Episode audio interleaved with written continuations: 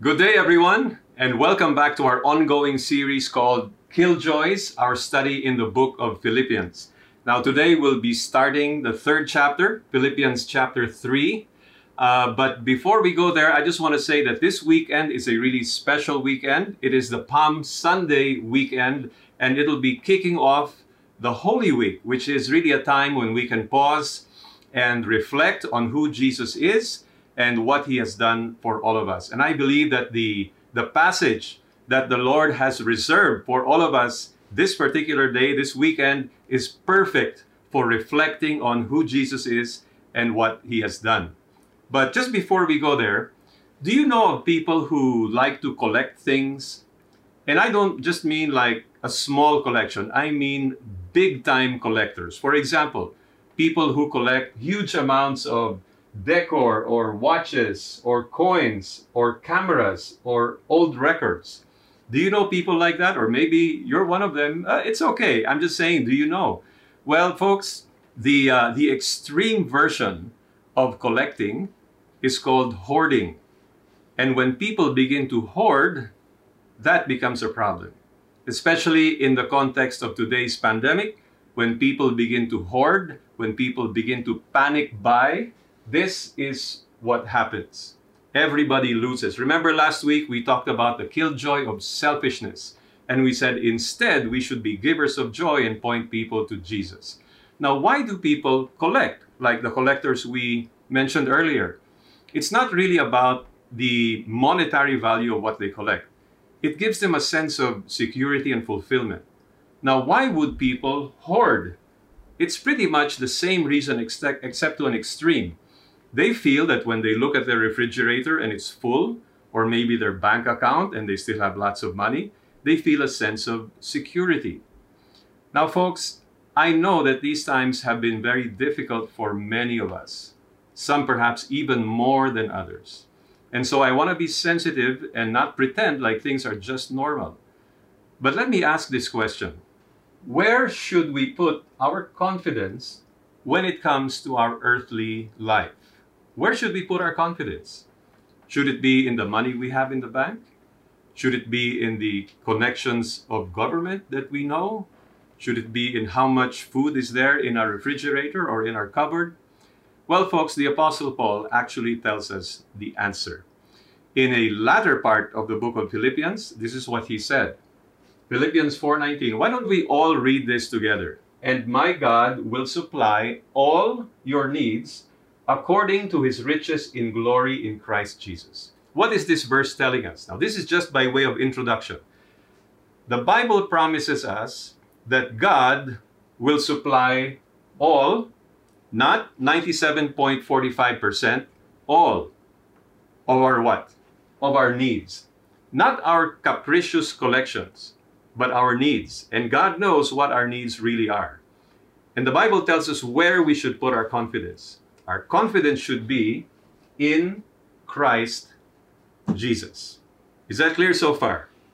That's why the title of today's message, let's all say this together. The title of today's message is Put Your Confidence in Christ. Tell the person sitting or standing next to you, put your confidence in Christ. Now, just before we go to the passage of Philippians in chapter 3, that's uh, intended for this day, let's first listen to a story that our Lord Jesus told that kind of points us in the right direction. Meaning to say that this world is not just about our material blessing or our material goods. There is something far more critical that you and I need to be conscious about and face. In Luke chapter 12, the Lord Jesus tells us this story. Then he said to them, Beware and be on your guard against every form of greed. For not even when one has an abundance does his life consist of his possessions. Meaning to say, our possessions should not define us. There's nothing wrong with having possessions, except they should not be the source of our ultimate security.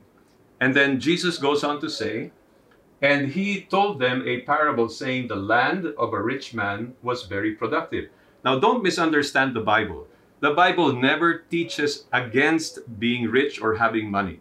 There is nothing wrong with money. There are many rich people who are generously giving of themselves, even anonymously, to help people in need at this time during the quarantine. And then he talks about his land being very productive. That's also okay. You and I, even during quarantine, we need to find ways to be continually productive, put our time and energy to good use. But what was the lesson that Jesus was teaching here? Look at the continuing part of his story. And he began reasoning to himself. This is now the rich man who was very productive. He began reasoning to himself, saying, What shall I do since I have no place to store my crops? Then he said, This is what I will do. I will tear down my barns and build larger ones, and there I will store all my grain and my goods. What do you notice about the statement of this man? Look at how many times he says, I or my. Can you count? How many times was it clearly just about himself? Where was his security in this earthly life? It was in himself, in the things that he generated, in the stuff that he hoarded for himself. What is the lesson? He went on to say, I will say to my soul. See, he's not even talking to God, he's talking only to himself. I will say to my soul, Soul, you have many goods laid up for many years to come. Take your ease, eat, drink, and be merry. So, this man, his mindset is for as long as I have lots of stuff, I am secure. That was his source of his security. That was his mindset. But our mindset doesn't matter. It's not worth anything if it is not aligned with God's mindset. So, what did God have to say? But God said to him, You fool. The word fool in the original language means somebody who doesn't make sense, somebody who is very short sighted, didn't look far enough into the future. So God said to him, You're a fool. Why? This very night, your soul is required of you. Meaning to say, this, my friend, is your last night on earth. That's what Jesus is saying. And now, who will own what you have prepared? So, folks, what is the bottom line in this story? Jesus said, So is the man who stores up treasure for himself and is not rich toward God. What does that mean? Being rich towards God or be not being rich towards God. Well, there are many things we can say about it, but this is the bottom line. Our greatest treasure ever in this universe is Jesus Himself. And when we have Jesus in our life, we have everything we need. We have the most important things that we will ever need. Materially, we know God will supply all our needs through His riches in glory in Christ Jesus. But more importantly, we have forgiveness. We have the assurance of salvation. We have purpose in life. We have the assurance of a transformation of our hearts from the inside out. Because that is what really matters. And when we have Jesus, we are rich in God's sight. So, folks, remember the question we asked earlier where should we put our confidence? Not just in this earthly life, but the most important question is this Where should we put our confidence when it comes to eternity? Did you ever think about that? You know, some people, they are so engrossed with just this life, they don't even give a thought about eternity. But the answer to this question is the same answer to our previous question, and that is Put your confidence in Christ. So, folks, that is what this message is all about. Your understanding, my understanding of this message today, it is so critical because our understanding and our response to the truth of the Word of God will spell the difference between spending eternity with Him someday forever or spending eternity apart from God forever. That's why this message is so important. What is today's killjoy? Can you guess? No, it's not just materialism. No, no. Like I said, this is about more important things spiritual matters, eternity. Today's killjoy is this self righteousness. You know, this is something that not many people discuss, but today we will definitely dig into this killjoy and more importantly, how do we arrest it and replace it with what truly pleases God. So let's have a working definition of self righteousness. Here it is. This is from the International Standard Bible Encyclopedia. A term, self righteousness, is a term that has come to designate moral living as a way of salvation or as a ground for neglecting the redemptive work of Jesus Christ. Meaning to say, self righteousness is very simple. When we depend on anything or anyone else except Jesus for our eternal security, for our salvation, that is self righteousness. You don't have to be loud or arrogant and point to yourself all the time. But if in your mind and in your heart you're saying, my works, my religiosity, my affiliation with any institution, that is what will bring me to heaven, then that, my friend, is self righteousness. Are we clear so far? Can I share with you an idea about self righteousness and what we talked about earlier about hoarding? Here's the connection self righteousness is like spiritual hoarding. What do I mean? So now we go into Philippians chapter 3 to learn from the words and the life of the Apostle Paul himself. Why self righteousness is what? Spiritual hoarding. Let's go. Philippians chapter 3, verse 1. Let's all read together. Finally, my brethren, rejoice in the Lord. To write the same things again is no trouble to me, and it is a safeguard to you. All throughout the book of Philippians, the Apostle Paul mentions joy, or rejoice, or rejoicing. And again, now about midpoint through the through the letter, he says, I will remind you again, our joy is from Jesus, not about the things we have, not about the people we know. Again, Nothing wrong with having things and knowing people, but they cannot be the ultimate source of our joy. Jesus is the source of our joy. Rejoice in the Lord. And then he says, What I'm going to tell you or repeat is a safeguard to you. The word safeguard means something that prevents you from falling or stumbling. Now, what was the Apostle Paul warning them against? Guess what? It was really about self righteousness.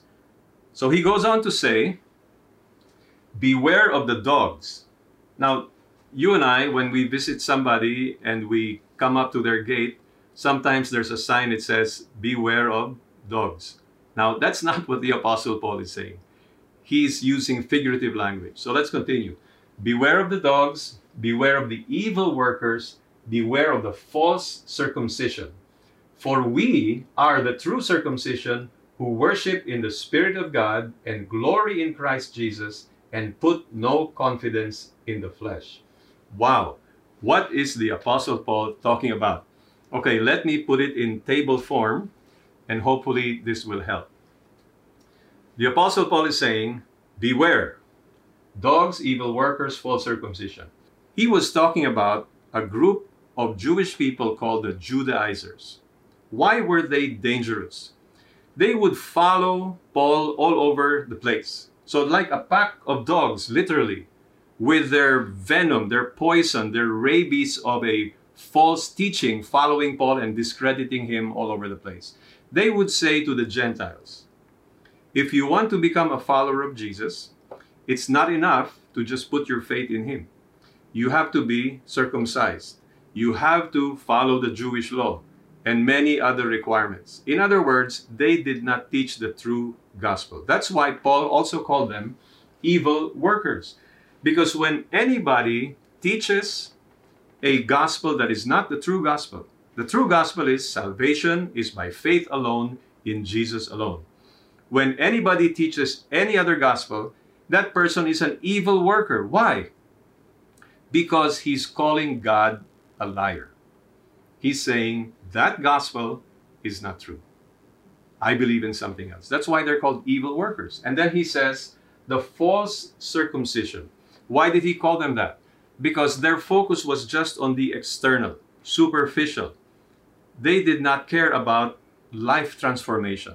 They just cared about outward compliance to the law. And that's why the conclusion of Paul was they put confidence in the flesh, in themselves, in what they do for salvation. In contrast, Paul said, We, he says, be like this. We are the true circumcision, meaning to say we don't pay attention much to externalities. What we're after is a changed life, a transformed life by the Spirit of God. Then he says we worship in spirit. We don't worship superficially. We don't worship idols. We don't worship out of routine or obligation. We worship the way Jesus said we should, which is in spirit and in truth. And then he says, We glory in Christ. Our glory is not in ourselves. Our glory is not in how much we have. Our glory, our honor, our joy is in Jesus alone. And that, the conclusion to that is, we put no confidence in the flesh. What's the message today? Put your confidence in Christ. Are we good so far? Okay, let's go back to our passage then.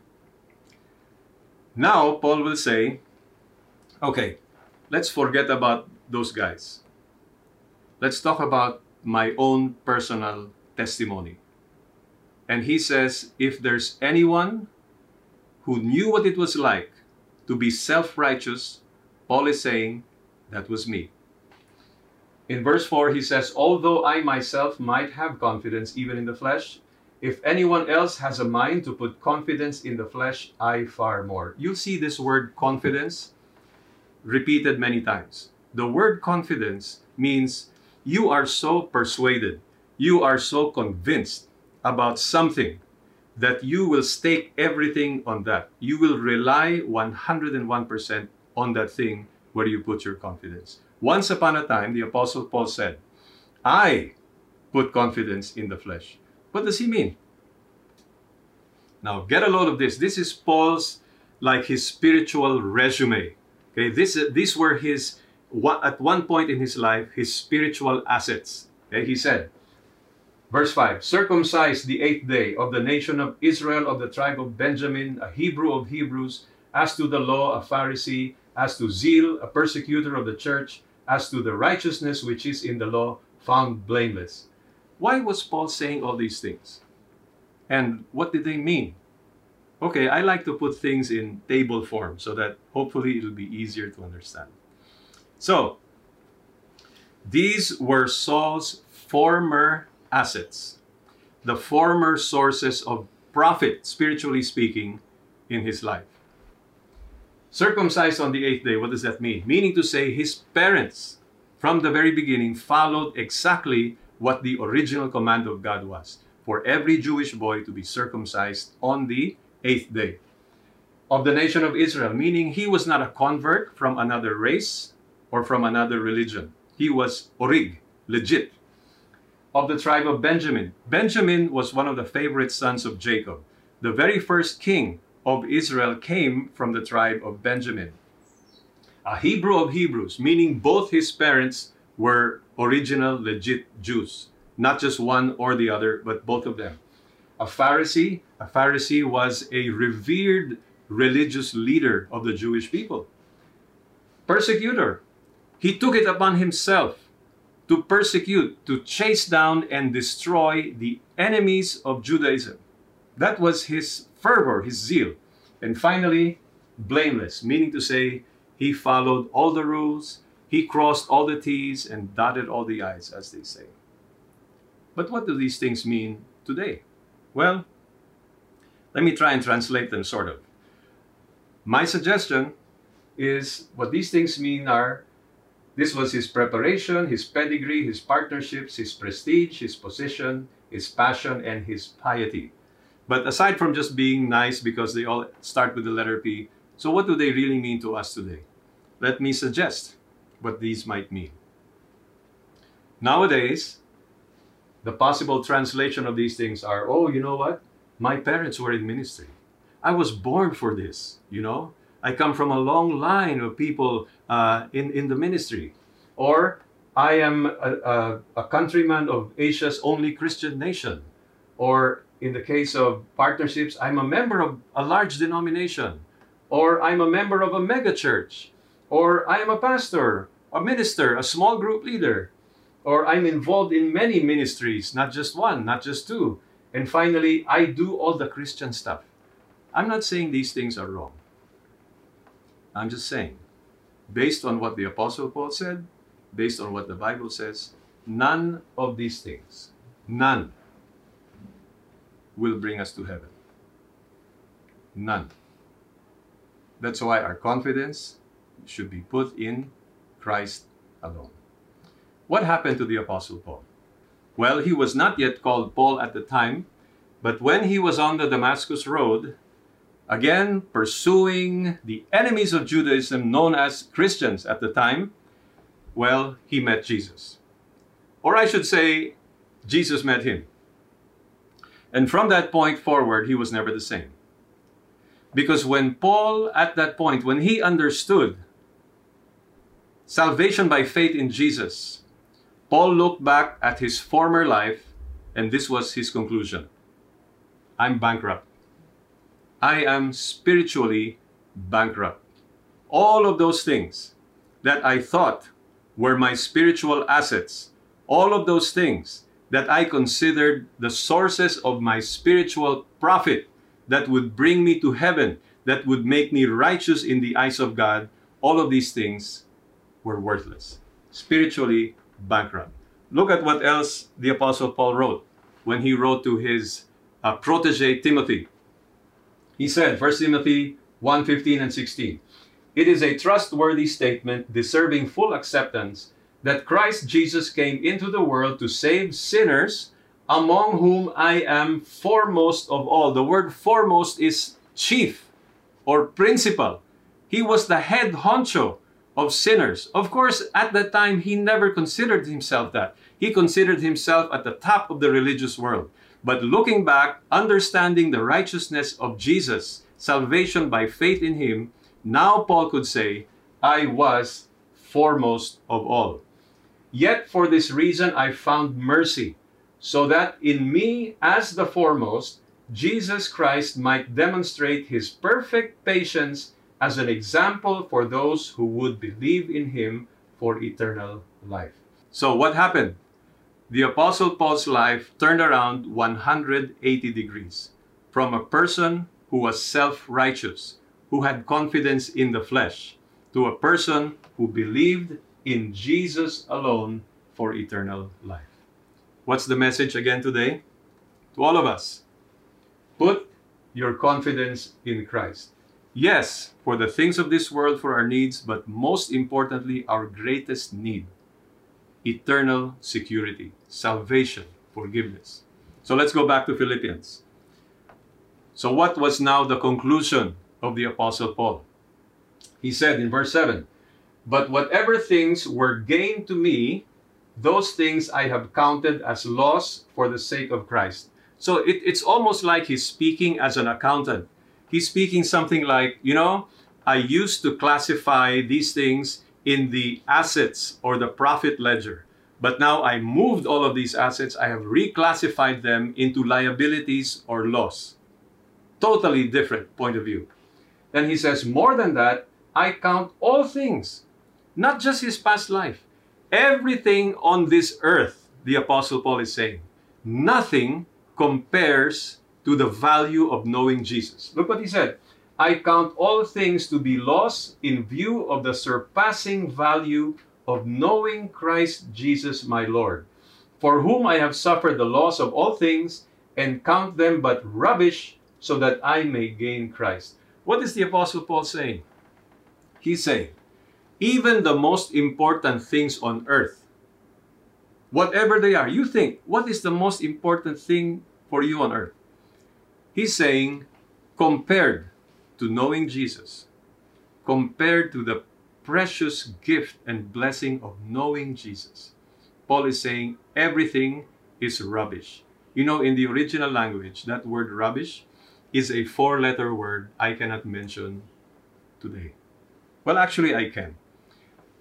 It's dung, D U N G. You thought I was going to say another four letter word, right? But it's the same thing. I mean, that is Paul's way of saying there is no comparison. Nothing compares to knowing Jesus. Nothing compares to Christ. So, what was Paul after? What did he discover? He says, and be found in him, not having a righteousness of my own. Meaning, no more self righteousness. I'm leaving that all behind, derived from the law, but that which is through faith in Christ, the righteousness which comes from God on the basis of faith. So, never the righteousness that comes from myself on the basis of works, but the righteousness that comes from God by grace, by mercy, through faith in Jesus Christ. How can I sort of summarize what Paul was saying? Let me put it this way. This is what happened to Paul's life. Paul made the life changing decision to move from self confidence to Christ confidence, from self righteousness to Christ's righteousness. Okay, let me try and explain it even more so that I pray by the grace of God it will be crystal clear to all of us. You know what this is, right? It's an ATM machine. Nowadays, there are long lines at the bank because not all branches are open all the time. Anyway, let me tell you a story before I go to the ATM thing. In one of my previous jobs, every month they would distribute, you know, HR or whoever, finance would distribute the payslip, payslips of the employees. You can tell this was a long time ago, okay, payslip on paper.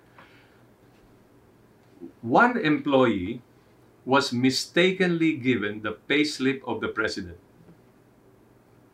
So, when this employee opened the payslip and saw the amount of money, he fell off his chair. Now, I can imagine if the president got that employee's payslip, maybe the president also fell off his chair. I really don't know. But that was a mistake. Let me try and paint a scenario to you which will help explain this whole idea of righteousness that, God, that comes from God and is by faith. Let's say that you were very, very concerned about your bank balance. As a matter of fact, let's say that you were sure that you had no more money in your account. In your mind, you were calculating, you know, oh boy, I'm in trouble. I, I'm pretty sure my balance is 0.0. All right? And then you go to the ATM and you slip in your card, and what pops out on the screen is a huge amount of money. I mean, huge, like you were dreaming. And of course, maybe the first thing you'll say is, uh oh, this is a mistake. I need to give this back. And you talk to the branch, a bank person, and he says, no, sir, that is not a mistake. There is actually someone who transferred that huge amount of money into your account. Folks, in a manner of speaking, that's what happens to us when we put our faith in Christ alone. We are spiritually bankrupt. Our spiritual bank account is empty, not even one centavo, because there's nothing you and I can do to earn or buy our way into heaven. Empty, bankrupt. But when we put our faith in Jesus, we humble ourselves we confess our sinfulness before Him, our need for a Savior, what happens is God now will impute into our empty spiritual bank account the righteousness of Jesus, His Son. And so when God looks at you, God looks at me, He will see not our former sinful self, but He will see His Son. He will see the righteousness of Jesus Himself. I mean, isn't that like mind blowing. But that's the love of God. That's the grace of God. So, what is the Apostle Paul's lifelong ambition? This is what he said that I may know him. Uh, w- wait, I thought he already knew Jesus as his Lord and Savior. That is true. Why is the Apostle Paul now saying, My heart's desire, my lifelong ambition is to know him? Well, folks, when you and I, when we get married, we enter into an intimate, exclusive relationship with our spouse. And while we may know her to a great extent at that moment, we will get to know her even better in the days, months, and years to come. Because that relationship gives us the intimacy that should not be available outside of that relationship. It's the same thing with knowing Jesus. Yes, we come to know him as Lord and Savior, but there is so much more about Jesus that is knowable and that we stand to gain and just be blessed when we get to know him more and more in a relationship with him. So the Apostle Paul said, That I may know him and the power of his resurrection and the fellowship of his sufferings, being conformed to his death, in order that I may attain to the resurrection of the dead. By the way, these are our last two verses for our passage today. But they're very, very important. You and I need to listen to what the Apostle Paul was trying to say. Now, he mentioned here being conformed to his death, meaning to say, we need to die to ourselves continually so that in our life there will be less and less of us and more and more of Jesus living his life through us. But how does that happen? Well, the Apostle Paul said, I want to know him. I want to know the power of his resurrection. I want to know the fellowship of his suffering. What does that mean? Or maybe before we go there, why was that his ambition? You and I need to understand something. The more we know Christ, the more we love him. And the more we love him, the more we want to know him. And the more we know and love him, the more we become like him. Can I tell you a story? Long time ago, in one of my previous jobs, I had a boss who tremendously admired the president of our company. And I don't blame him. I admire that president a lot too. Now, he was very close to the president. He became like a, a mentee. The president began to mentor him for greater responsibility. And as the staff and I, as we would observe that boss of ours, you know, when he would give a speech, he would sound exactly like the president. There came a time when he began to dress just like the president. His clothes and the president's clothes were almost identical. Even his favorite ice cream flavor was the same as the favorite ice cream flavor of the president. You know, that's what happens when you really admire someone and you really allow that person to speak into your life and to transform you. Anyway, this was the context of what the Apostle Paul was saying. So, what can we learn about Jesus? And what can we learn about the power of his resurrection and the fellowship of his suffering? As I said earlier, this is Palm Sunday weekend. And 2,000 years ago, something happened in Jerusalem. It was called the triumphal entry of Jesus. What can we learn from this particular event? Well, this event was actually the fulfillment of prophecy by the prophet Zechariah. Let's read what uh, Matthew wrote about that. This took place to fulfill what was spoken of through the prophet. Say to the daughter of Zion, Behold, your king is coming to you, gentle and mounted on a donkey, even on a colt, the foal of a beast of burden. So many, many, many years ago, the triumphal entry was prophesied in the Old Testament. And when it happened, it says, Your king is coming to you. It's true. Jesus is the king, the king of kings. But he was not a king who came to overthrow a foreign government. He was a king who came to overhaul our hearts, our lives. And he did not come that day as a king, you know, proud and arrogant and mounted on a, say, an Arabian stallion coming to wage war, it says he rode on a donkey. Gentle. He came in peace. And then it says, the foal on a beast of burden. And this is just my personal reflection. But not long after this crowd was shouting, Hosanna, Hosanna, they began to shout, Crucify him. And in just a matter of days, Jesus was treated like a beast he was treated like an animal. But that was the only way that he could bear the burden of our sin upon himself. And so when we know Jesus, we come to learn and know his gentleness, his love, his grace, and we become more like him in the process. Then the Apostle Paul said, I want to know the power of his resurrection. Why is that? Brothers, sisters, there is no power in the universe that is like the power of the resurrection. You see, Jesus did not just come back from the dead, He came back in a glorified supernatural body. There is no power in this universe apart from the power of God that can make that happen. Now let's look at Romans chapter 1 verse 4 where it says, "Who Jesus, who was declared the son of God with power by the resurrection from the dead according to the spirit of holiness Jesus Christ our Lord." Let me say something about power. About 2 weeks ago, when the government declared the enhanced quarantine throughout Luzon, amazingly in a few days time, all of the streets at least here in Metro Manila, they were all clean. Imagine, EDSA, no cars. Divisoria, no cars. That's power. Man, that is power. It takes power to clear the streets of Metro Manila. But with all due respect, that power, it can change behavior to some extent, but it cannot change the heart. Only the power of the resurrection can transform you and me from the inside out. And we need the power of the resurrection, the power supplied by the Spirit of God every day as we ask Him to fill us and control us to be more like Jesus. Finally, the Apostle Paul said, I want to know the fellowship of the suffering of Jesus.